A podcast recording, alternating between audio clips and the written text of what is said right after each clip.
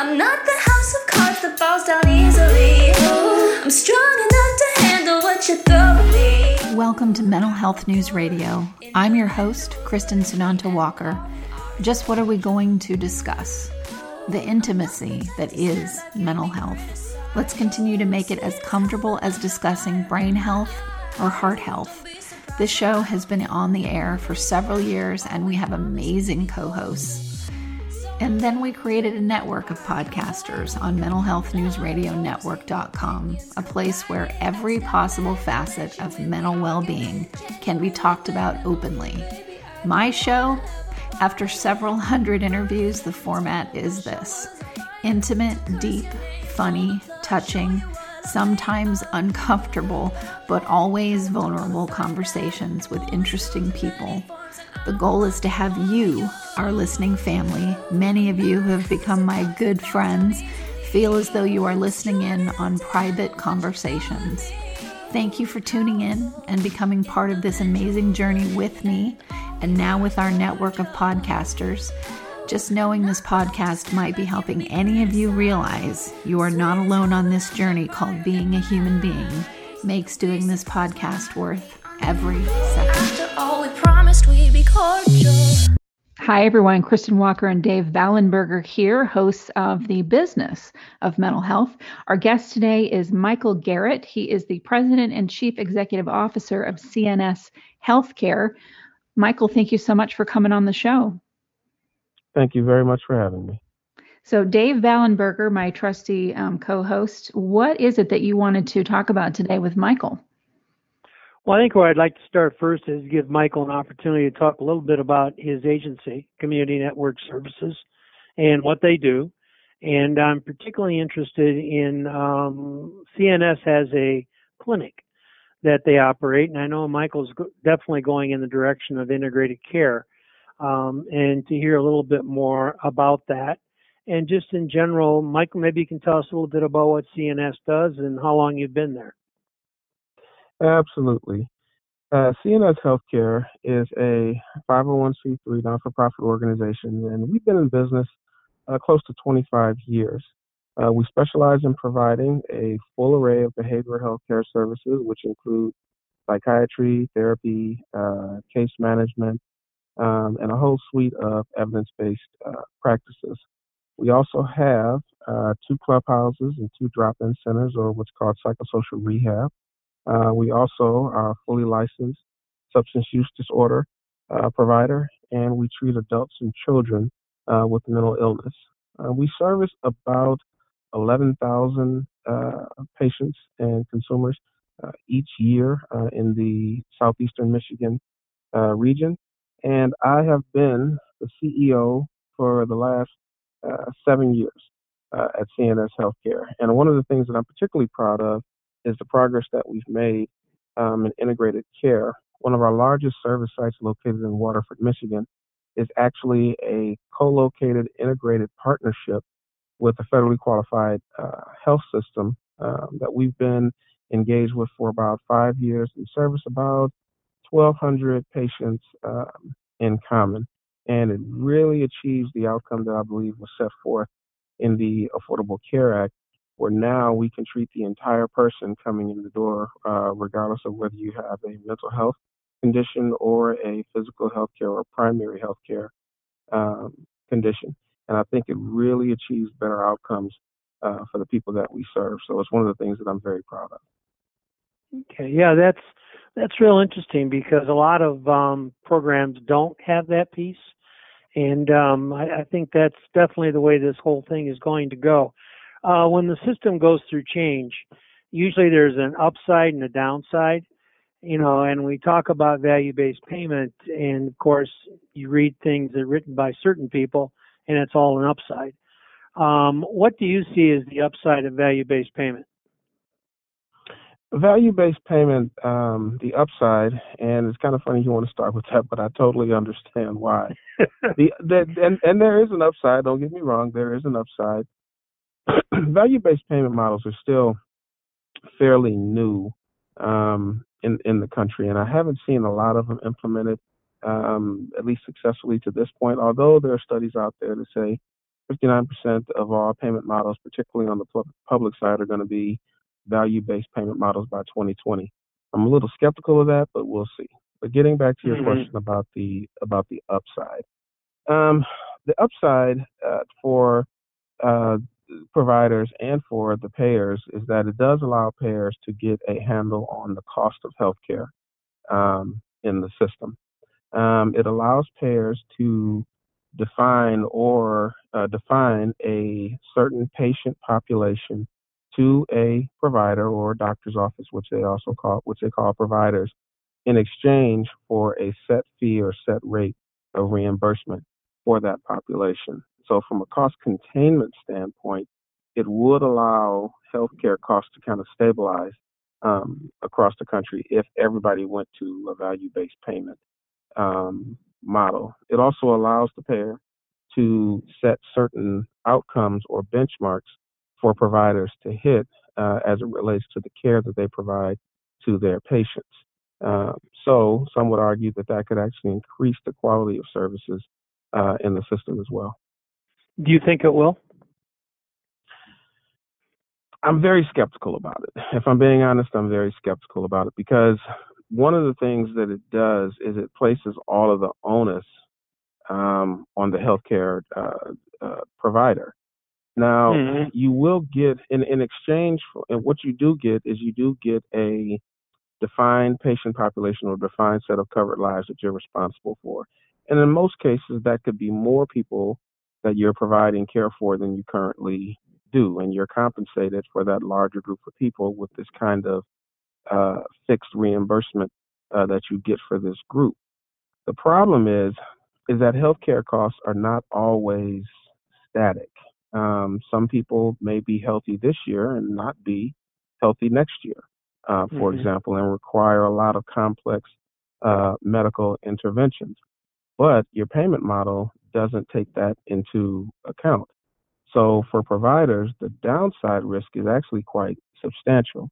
If you have a a good year, and a good year meaning that you actually um, have some type of margin on the dollars that you're paid for by the payer, um, you do have the opportunity to keep some of that and share some of those savings with the payer. But if you have a particularly bad year with regard to your healthcare costs and the population that you're in charge of, um, it could actually put you out of business if the losses are substantial enough. So the downside risk is is, is pretty tremendous. hmm Yeah, no, I would um, I would agree with that. Now, what you hear about in some of the models that are being discussed. And I noticed with CNS, you provide a wide array of services. Um, do you see it where if we go to a value-based payment model where you'll you'll have what I would call like-minded partners or value-based partners that might provide some of these services and that CNS would work with other agencies in terms of putting together a treatment plan for an individual? Well, I think you'd have to. I think you'd have to have a diverse array of partners that can cover the entire spectrum of any services that a person walking through the door um, would need. Um, now, that doesn't mean that all of the services have to be mutually exclusive between each provider. You could have a number of physical healthcare providers in your mm-hmm. consortium, as well as you can have a number of behavioral healthcare providers in your consortium one of the things that as a group that you have to be conscious of if you're going to manage a value-based payment model or value-based um, payment system as a collective, you have to make some really tough choices. And those tough choices, as far as I see, for example, Dave, if you had your own behavioral health care organization and I have mine, we'd have to really make some tough choices as to who's going to provide what. Maybe right. we determine that you know your organization is able to mm-hmm. provide case management services far more efficiently than my organization is. Maybe my organization is able to provide the psychi- psychiatry and the therapy services a lot more efficiently than your organization. So it's going to have to be a close collaboration to ensure that the providers or the group as a collective succeed rather than focusing on those individual goals. Now, that's going to be a really big kind of seismic shift in mindset for a lot of organizations yes. uh, going forward. Yeah. But I yeah. think it's something that needs to be done. Yeah, I, I mean, I personally, having worked in um, human services for a long time, in a lot of different agencies. I can see some agencies having a really difficult time with this. You know, in terms of being willing to say that, you know, agency A could provide something more efficiently than I can. Um, so therefore, I'm not going to provide it anymore. Because what the insurance companies, I know we had a meeting with um, Blue Cross Blue Shield in Iowa, and the medical Mm-hmm. director for that basically said, if we need ACT team services and there's 18 ACT teams, and we only have enough people needing those services for two teams, we're not buying from the other 16. You know, we're going to buy It's- those that we think can provide that service. it's it, it's a harsh reality and um, it's something that people may have to to, to, to get used to. Um, you know, as, as as the more that we flesh this out, um, my my personal opinion on value based is I do think there are better ways to do it um, to accomplish the same goals that the healthcare industry wants, which is basically controlling costs and increasing um, uh, patient outcomes, which ultimately result in a healthier population. I'm just not quite certain. That, and don't get me wrong, value-based payment methodologies have their have their place, and there are some benefits to it. But I don't, I, I wouldn't want organizations out there to think it's going to be the panacea, the you know the magic bullet, the silver bullet that's going to end all of the issues that that kind of plague the um, healthcare system in this country. Yeah, I would I would agree with that very much because in my reading and researching, one of the things I found was that a lot of the primary care offices and large primary care programs, um, they're about 50% value based and 50% fee for service um, because they're not absolutely sure that value based payments going to be around. Correct, correct. There are other uh, methodologies and modalities out there that I think probably better fit, um, uh, you know, where the industry wants to go and, and quite frankly needs to go. Um, you know, the downside risk for providers, and there's one thing that I think people are overlooking, and I know you didn't ask this question, but I think one of the things that people overlook about value-based payment systems is I think that it could result in a shrinking of available services um, Mhm. to people. Quite frankly, value-based payment models are going to put a lot of current providers, you know, kind of out of business, either through inefficiencies in their own organization or a lack of adapting, um, you know, to the changes uh, that are coming, which which ultimately was going to result in less uh, patient choice, um, Right. you know, uh, for for practitioners. So I think that's kind of that might be an unintended consequence of a value-based payment system as well.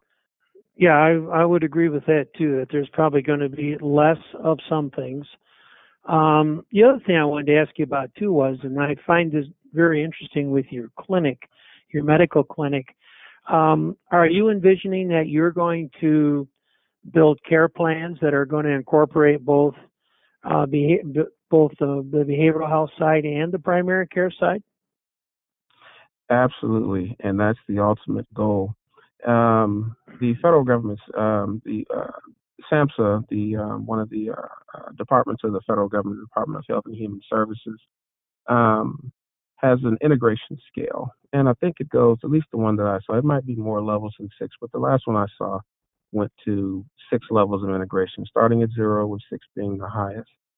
Um, in order to reach that highest level of integration, organizations have to not only share common space in the same facility, but you also have to share electronic health records as well.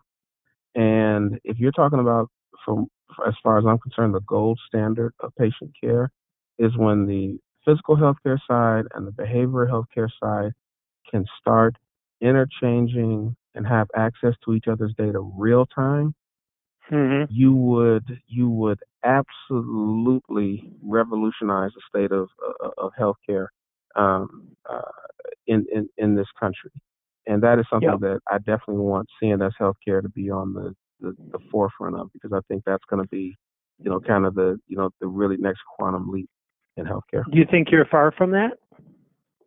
Actually, I don't think so. Um, it's one of the things that we have been pushing, and some of these things that we try and do require legislative approval Yeah. um, as well with getting uh, broader access to a a wider array of practitioners to be able to uh, do certain procedures and, and, and, things of that nature. A lot of these mm-hmm. things require law changes. Um, yeah. And we've been fairly successful in talking to legislators and getting them to understand that the more types of disciplines that you let in the door can help to lower the cost and it can also improve access uh, uh, to care uh, for patients. Um, mm-hmm. Having having those care plans, I, I, I, think, is something that is going to be life saving for um, a number of people. Now, we've all heard about the opioid crisis um, uh, in the country. Right now, our doctors and psychiatrists have to be extremely careful um, about how we prescribe certain um, types of medications, benzodiazepines, for example. Um, if a person, if, if a patient presents himself and we don't have access to their primary care uh, information, if a person is on some heavy opioid use from their uh, primary care doc, and unbeknownst, a psychiatrist out there provides the same person with the benzodiazepine based on um, his assessment of their needs, those could have fatal drug interaction consequences, for example. Right. Yeah. So having an integrated um, uh, electronic health record and having uh, uh, physical health care and behavioral health care joint care plans for people, I think can actually save lives uh, down the road. No, I I think you're I think you're right. And one of the things I'm seeing too as we you know do things around the country is that in some states, and I don't think quite so much in Michigan, but in some states, the government actually dictates um, what's going to happen in a treatment program, for example, in substance abuse programs. And mm-hmm. if I'm going to be, share risk and if I'm going to have to be accountable for what happens with these folks as they go through my program. It's like you said about changing laws. It almost seems like I would be able to do what I think is the best treatment for people, not necessarily what uh, the governor thinks. The, the, the government cannot have it both ways, David. You can't right. you can't you know have a provider on the hook for 100% controlling costs and be at full risk for patient outcomes and for patient costs if you're not going to be 100% control of the, the, the care management for that person. That's right. I couldn't agree. I could not agree with you more. You can't you can't hold me 100% accountable um, when I can't and when I'm not free to make 100% of the decisions. Something yeah, absolutely have to give. Yeah, I think the same thing happens, you know, in terms of fee for service. There's always been somewhat of a limitation on how much of what service you can provide somebody. Um, so a lot of those things are going to have to change if you're actually going to be really hold a provider accountable. Then they have to be able to do what you know what what they think is best. The other thing about this too is the whole part about demonstrating that a person has made improvement. Um, how do you current do you currently try to do that, or how do you do that at CNS?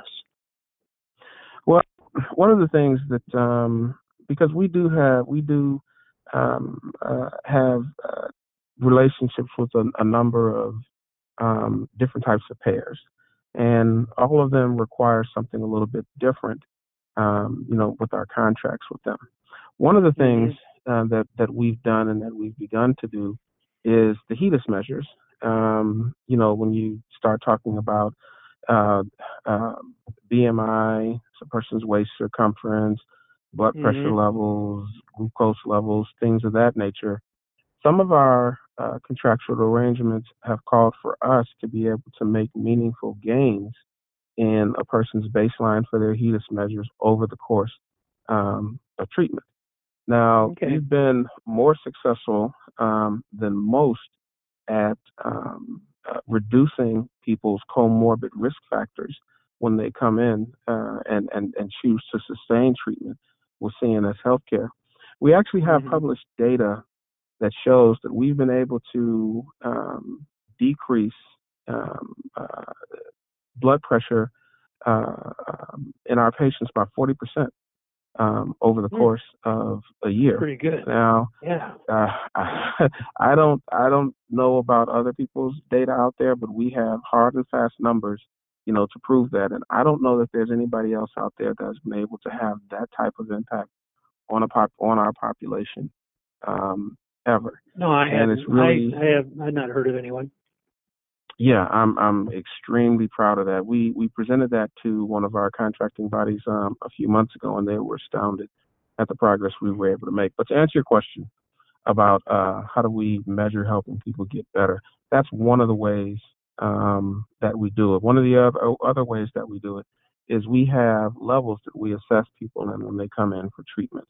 Um, it's called the locus scale, and it usually goes from one to, it goes Mhm. from one to five, or actually one to six, with six being some type of inpatient hospitalization.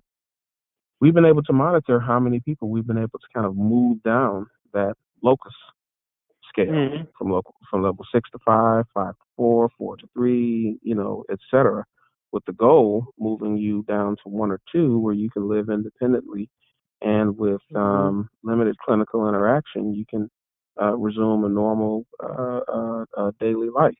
Uh, we keep statistics, statistical measures like that um, as well. We also measure um, or track people's uh, employment, how long they're Mhm. able to sustain gainful employment um, in the community.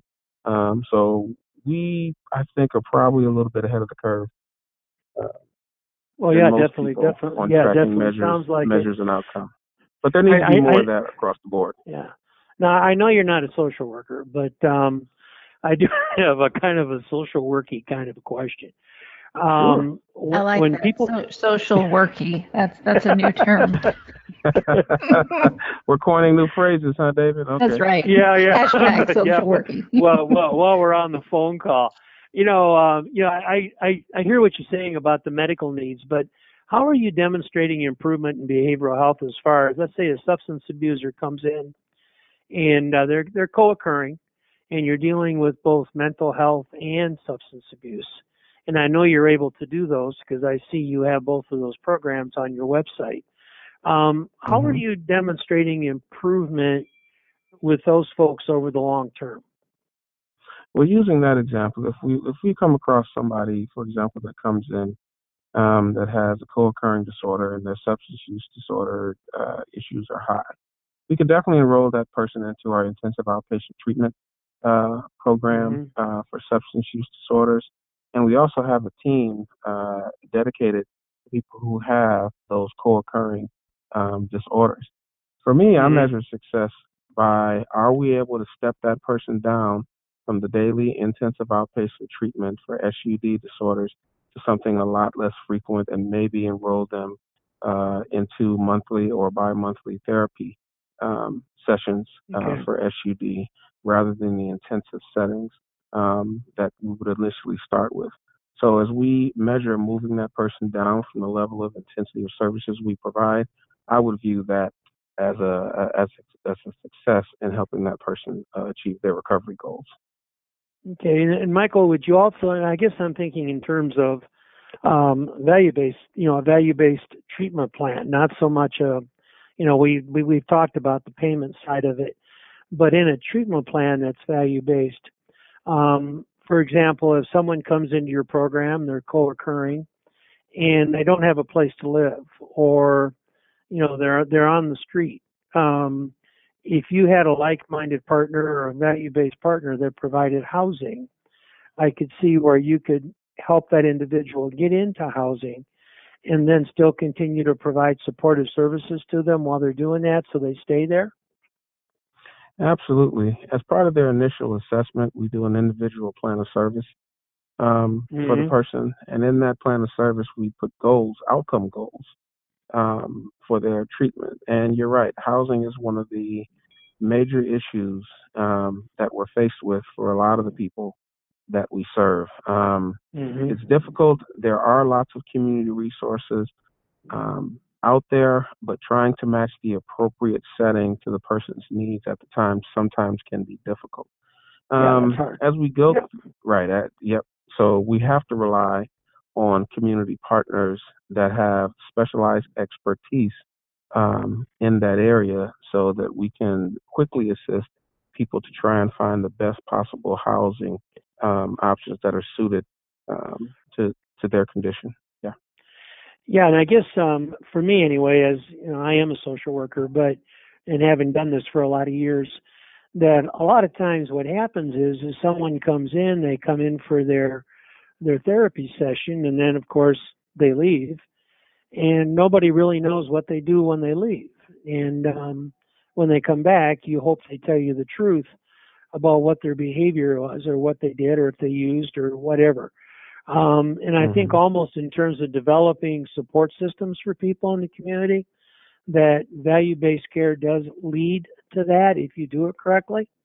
Um, in terms of setting up a model where um, there's actually progressive care that involves your agency as well as others. We have a agency in Arizona that has um, 15 what they call like-minded partners that a person mm-hmm. could participate and, and then they also what they do what they do is outpatient services outpatient treatment but they use other agencies and i was looking at some of their data because i can do that and um, i noticed that a lot of the people that were being sent out to these other agencies were the very, very difficult people.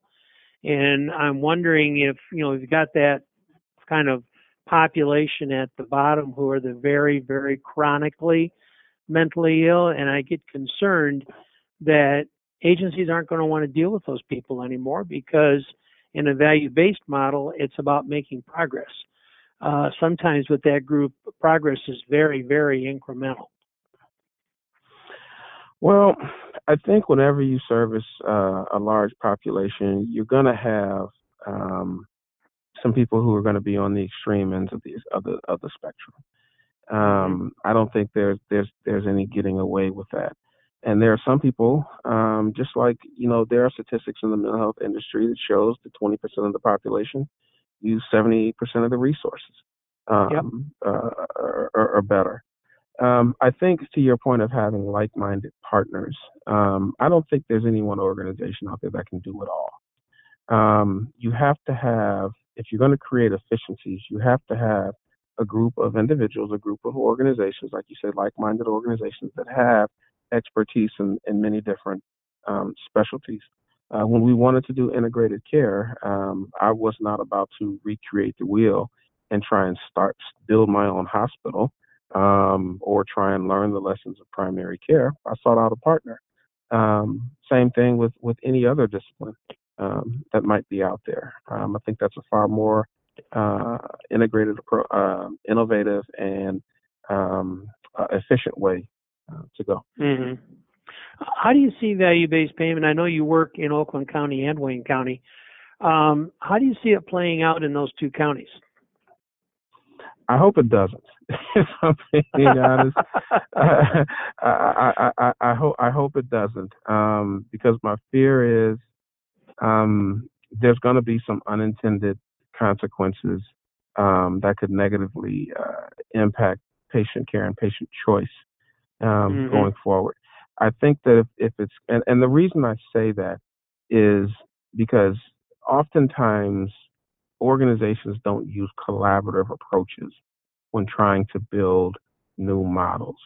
If there was a collaborative approach and you sat down all of the stakeholders together, it doesn't just have to be the authorities and the and the organizations. I'm talking about families. I'm talking about patient or uh, the people that we serve together and say, hey, this is the current state of our system. What are some of the things that we that we need to see out of it? How can we make it better? And how can we design a structure that creates a win-win for everybody. I don't think that's out of the realm um, uh, uh, of possibility. Well, I don't either. But do you think that's really going to happen? Well, to be honest, uh, I've been in this system 25 years and it hasn't happened yet. So it's going to require yeah. massive, massive legislation to make something like that happen the the likely someone to, to, your point, someone is going to have to force it mm-hmm. um, to happen. Mm-hmm. There's going to have to be some type of event or or threat um, that says, "Hey, we really need to get our act together as uh, you know as a system. There's nothing off the table. Let's sit down and and figure this out." But I do agree with you. A voluntary move to something um, that revolutionary is probably not likely to happen. But I can hold yeah, on. I would def- definitely agree with that. Yeah, yeah, somebody's going to have to force it, and um, hopefully it would be because you know, like if Oakland County forces something, and then Wayne County forces something, you don't know if those somethings are going to be the same. Most likely they'll be different. And I, I it doesn't really, categorically they're going to be different. yeah, and yeah, and it'll definitely not be an improvement in the care system. It'll just be another Correct. way of shuffling around the money. Um, and I think that's the most dangerous part. In a lot of ways, I think we've kind of lost sight of you know what's kind of most important um, in this system, and that's caring for the providing care for people that we serve. Um, Mhm. But you can't ignore the business interests, you know, as well. And I understand that. Um, but I do think there's kind of a, a better th- there's a better way to build this mousetrap um, than the Yeah. direction that we're currently going. yes, I I would agree with that. Okay, Christy, you're going to wind us up. I think Michael and I are done. Absolutely. Or wind you down, you mean? Well, wind us down. Yeah. All right, everyone, take a deep breath from the gut. No, I'm kidding. Um, Michael, thank you so much for coming on. Tell our listeners where they can find out more about you. Well, since we are in the uh, age of, uh, of uh, electronic media, please go to our website at www.cnshealthcare.org. And again, www.cnshealthcare.org. You can learn all about our services, who we are, our locations. And I'm sure that whatever the issue is, we can definitely find some way to um, assist you. Fantastic. Thank you, gentlemen. Aggressive, but never without good intentions. I heat up and act on my emotions. Thanks so much for listening to Mental Health News Radio. Our podcast can be found on iTunes, Stitcher, and hundreds of other podcast apps, or you can visit our website at mentalhealthnewsradio.com. If you have a question or would like to be a guest, become a podcaster on our network, or join the amazing organizations that help keep us on the air, please email us at info at mhnrnetwork.com. Get ready for that special goodbye from our resident therapy dog Miles, and a special thanks to Emily Sohn for letting us use her incredible song Cordial for our podcast music. Listen to the full song on SoundCloud at emily.sonne. Don't be surprised when I don't hate on you. After all, we promised we'd be cordial. Sometimes in you I can fight it? Good boy.